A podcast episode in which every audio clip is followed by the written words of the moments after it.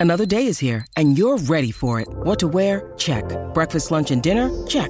Planning for what's next and how to save for it? That's where Bank of America can help. For your financial to-dos, Bank of America has experts ready to help get you closer to your goals. Get started at one of our local financial centers or 24-7 in our mobile banking app. Find a location near you at bankofamerica.com slash talk to us. What would you like the power to do? Mobile banking requires downloading the app and is only available for select devices. Message and data rates may apply. Bank of America and a member FDIC. When you need mealtime inspiration, it's worth shopping Kroger, where you'll find over 30,000 mouthwatering choices that excite your inner foodie. And no matter what tasty choice you make, you'll enjoy our everyday low prices, plus extra ways to save, like digital coupons worth over $600 each week. You can also save up to $1 off per gallon at the pump with fuel points. More savings and more inspiring flavors make shopping Kroger worth it every time. Kroger, fresh for everyone. Fuel restrictions apply. Jewelry isn't a gift you give just once. It's a way to remind your loved one of a beautiful moment every time they see it. Blue Nile can help you find the gift that says how you feel and says it beautifully with expert guidance and a wide assortment of jewelry of the highest quality at the best price. Go to BlueNile.com and experience the convenience of shopping Blue Nile, the original online jeweler since 1999. That's BlueNile.com to find the perfect jewelry gift for any occasion. BlueNile.com. Welcome into another edition of the Cyclone Fanatic podcast. It's a Monday morning. It's corner three. Jared Stansbury and Scott Christopherson ready to break down uh, some Iowa State basketball after the Cyclones' 79 to 70 win over Texas on Saturday at Hilton Coliseum. Uh, one of the most complete games I think that Iowa State has played this entire year. Uh, and then we'll look ahead to tomorrow night when the Cyclones will go down to Lubbock and take on the Texas Tech Red Raiders. Scott, what's up this week, my man? Not much. Yeah, great game on Saturday. Excited, uh, excited for this week. It's tomorrow night against Texas Tech is kind of the last one of the, I think the real gauntlet of the Big 12 play for the Cyclones. And then, you know, I don't want to say it gets easier as we saw on Saturday. Anyone can beat anyone, but uh, I think the Cyclones are going to have a chance to maybe get on a little bit of a roll, put a couple of winning streaks together, hopefully, uh, and, and get hot going into the meat of conference play. Absolutely, um, man. I, I think that we got to start with uh, with Gabe Kalscheur from this game. Uh, Gabe goes eight of sixteen from the field, six of twelve from three, for twenty two points. Had three assists, two rebounds. Um, man, it when Gabe plays that way, uh, Iowa State is as good as any team in this league. I think, and especially when you get a game where Izaiah Brockington doesn't play his best.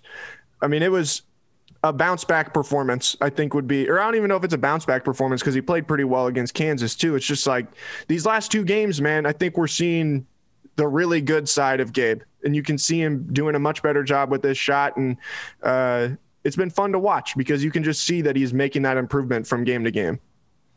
Yeah, I, I thought he really built off of what he what he did in the Kansas game, and and to me, the biggest thing for Gabe was just simplifying things for himself a little bit. And that's not a, a slight at him in any way. I mean, I think any player, I don't care if you're Izaiah Brockington or the ninth or 10th guy on the bench, when the game gets simplified for you, what happens is it starts to slow down. And when you watch Gabe shoot, you can tell he's ready to shoot before the ball gets there. So then when it gets there, it's a quick, in rhythm, confident shot, but he's not having to prepare as the ball is there. He's already ready for it. And I think, you know, just kind of those, uh, you know, shoulders square, feet set looks are getting him in a rhythm. And then all of a sudden you see him start to hit one in transition, or you see him hit a one dribble pull up, or to put the ball on the floor a couple of times and either get to a floater or, you know, he had a couple of nice passes the other day. So, you know, we knew that he was a better shooter than what he had been shooting. I mean, he played at Minnesota for a long time and was an above 30% three point shooter, I think 33, 34%. And I think we're starting to see what type of player he's capable of being when that confidence gets there. And for me, it's just he simplified things for himself, slowed down a little bit, which has helped him play a little bit faster when his opportunities present themselves. And it seems like he is being more deliberate about getting his feet set and his uh, getting his shoulder square, but he's not doing it in like a way where it's weird. Like you catch the ball and then you're setting your feet. Like no, like he's ready for the ball. He's ready to shoot the ball, and he's but he's not like out of control with it. And I just like I said, it's really impressive because he was. I mean, that Baylor game was was not good. He did not play play well in the Baylor game, and it, it would have been really easy for a kid to start to feel bad for himself and be like, man, whatever I'm doing isn't working, and all those kinds of things. And he just stuck stuck with it, and he kept working, and finally you start to see that come out on the floor, and um, you know you hope that he can maintain it. Uh, the odds that he's going to shoot 50% from three in uh, for the rest of the season are not very high. But at the end of the day, like just to where you can knock down a couple shots, I mean, you see what that does for Iowa State's offense and how that opens things up, not just for him, but for Tyrese to go and, and get into the paint, for Izaiah Brockington to get into the paint. Like it just it elevates Iowa State's ceiling so much. I mean, I think they jumped 40 spots in KenPom uh, in adjusted offense after the game, and that's I think as much as anything, that's because Gabe was able to knock down shots. You know.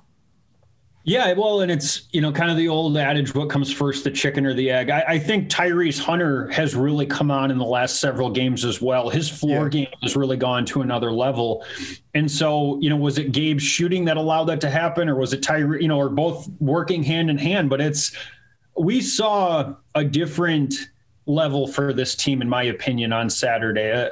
They've they've been a good defensive team all year. Um, I thought they were solid in that game, but we're we're starting. We saw a team on Saturday that looked as cohesive on the offensive end as they have on the defensive end, and what it can look like when Tyrese is playing a flawless floor game and Gabe is really shooting the basketball well. And what you saw is a team that went out of its way to take Izaiah out of the game and every player that played, led by Gabe Kalscheur, but every player, even down through, you know, Rob Jones and found ways to contribute, you know, four to eight points. And, and, and I think to me, for me, with Gabe in particular, Gabe needs to be a guy that gets eight to 14 a game for this team and shoots 40% or better from the floor and we know he's capable of getting hot and going for bunches, you know, 25, 30 points. He's probably not going to do that night in and night out. The next step for him, and we've talked about this with other guys, Enaruna, with Caleb Grill, is just stacking these performances back to back to back. So, like you play Texas Tech, that's going to be a little bit more of a grinded out, you know, rock fight style of game. Can you still get eight or 10 or 12 off of six or seven shots?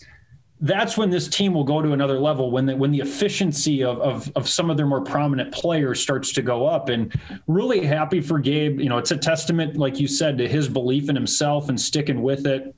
It's good to see him start, you know, pouring these in in bunches and hopefully he's able to ride this into a, a little bit more of a steady offensive presence. Cause I agree with you when you can count on him to shoot 33% from the three point line and get you, let's say 10 to 12 in a game, this is a different team.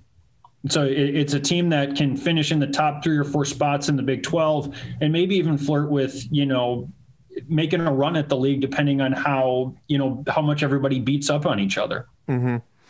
Yeah. And I, I'm glad that you brought up those role guys. I mean, Rob Jones goes four or four from the field. Uh, Trey Jackson was two for two.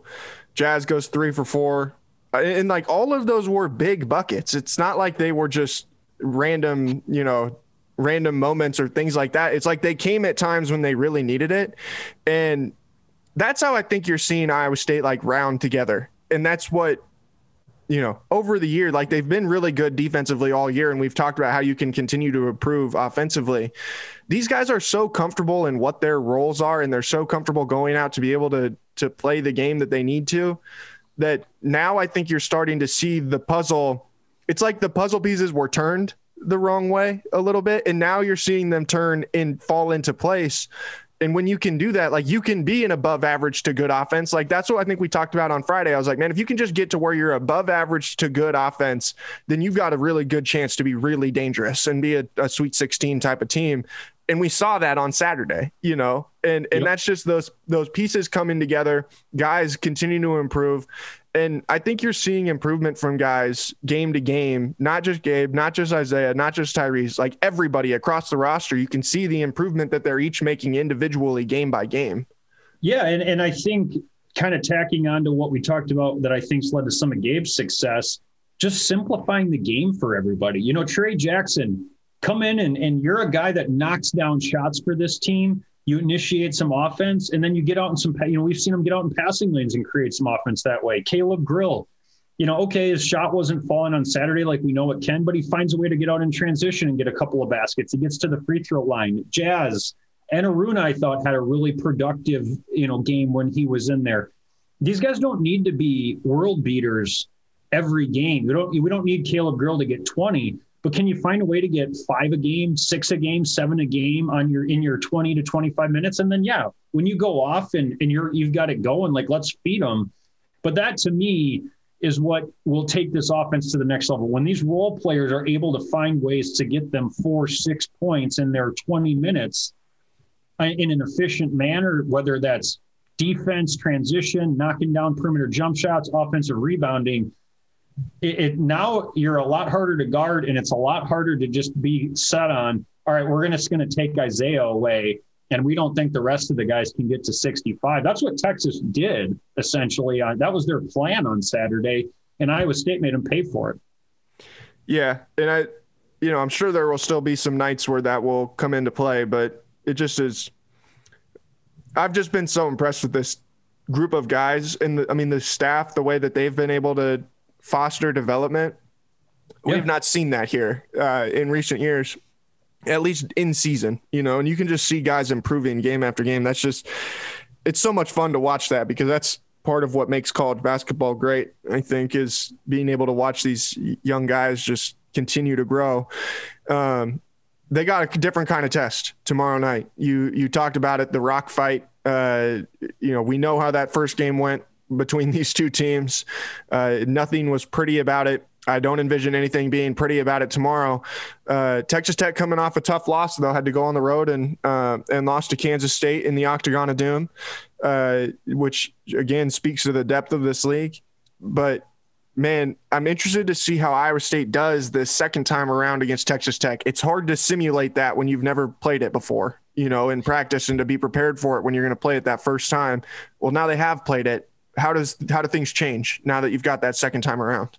Yeah, I'm glad that Iowa State has had a chance to play them. I'm also glad that they've had a chance to go on the road and play in some tough environments. Mm-hmm. So, you know, they, will be able to take this a little bit more in stride. I don't think it'll be a, quite a, a shock to the system. I mean, I think this game's pretty simple as far as what you got to get done. You got to find a way to either win or break even on the boards. You got to win the turnover battle. You got to get to the free throw line more than they do, and you got to win the points in the paint. Because this this isn't going to be pretty. This isn't going to be a shooting expose it's not going to be ball movement all over the floor, slicing and dicing them up. You're not going to crush them in transition unless you get a bunch of turnovers. So, you know, how many paint touches can you manufacture? And then how good can we get? Can, can we get to the free throw line? Can we finish in the paint? And can we get to, gosh, I think I feel like 60 would win this game. I really do. So to me, that's, and then offensively, this team will feed off of, and this crowd will feed off of careless turnovers that turn into dunks on the opposite end. So how many, how few of those can we have? That's that's the recipe. It's a simple recipe. That doesn't mean it's an easy recipe to execute. It, it's it'll be difficult. How so I was on the Zoom with TJ earlier, and this is something that he was kind of brought up, but I'm interested, or he kind of was talking about, but I'm interested from a player's perspective. How difficult is it offensively when a team is not allowing you to catch the ball where you want to catch it, they're pushing you off of where you want to be, they're not allowing you to cut to where you want to cut to. I mean, just how how hard is that to play against for 40 minutes? Where and how frustrating can it be as a player to play for that against that for 40 minutes? Yeah, it's difficult. I mean, I, I, think the biggest thing is when you don't catch the ball in the spots that you want to catch it in, everything takes an extra dribble. And when you've got a team with this sort of speed, this sort of length, and they're that good with the rotations, that extra dribble is a lot of times taking away your airspace to get your shot off or to set up another guy for a pass. So, you know, it, it, again, it's it's not going to be pretty, but they've just they've got to find ways to get the ball where they want to get it to. To me, if Tyrese can have the guy that can really be the difference maker from the first time they played to now is Tyrese because if he plays the type of game that we saw him play on Saturday, where Texas couldn't really press and disrupt Iowa State's offense because Tyrese wouldn't let them. If he can be the type of guy that gets out in passing lanes, creates some easy baskets for them in transition, like we've seen him, handle their pressure, get to his spots the way that he can with his speed and quickness, and then his decision making going to the level that it's gone the last couple of games, that's probably the guy that I look at and say, if they're going to win this game, he's got to have a ball game for them because I they're going to make life tough on Izaiah. He still needs to find a way to get 15 or so and, and get himself to the foul line, post ups, whatever the case may be. But to me, the guy that can really make this thing go for them and disrupt what Texas Tech is going to try to do some to some degree is Tyrese. What what do you want to see them do differently from the first time around? I would like to see them throw the ball into the post and into the high post to a guy like Izaiah. I just I I don't think you're gonna when they get you on the side.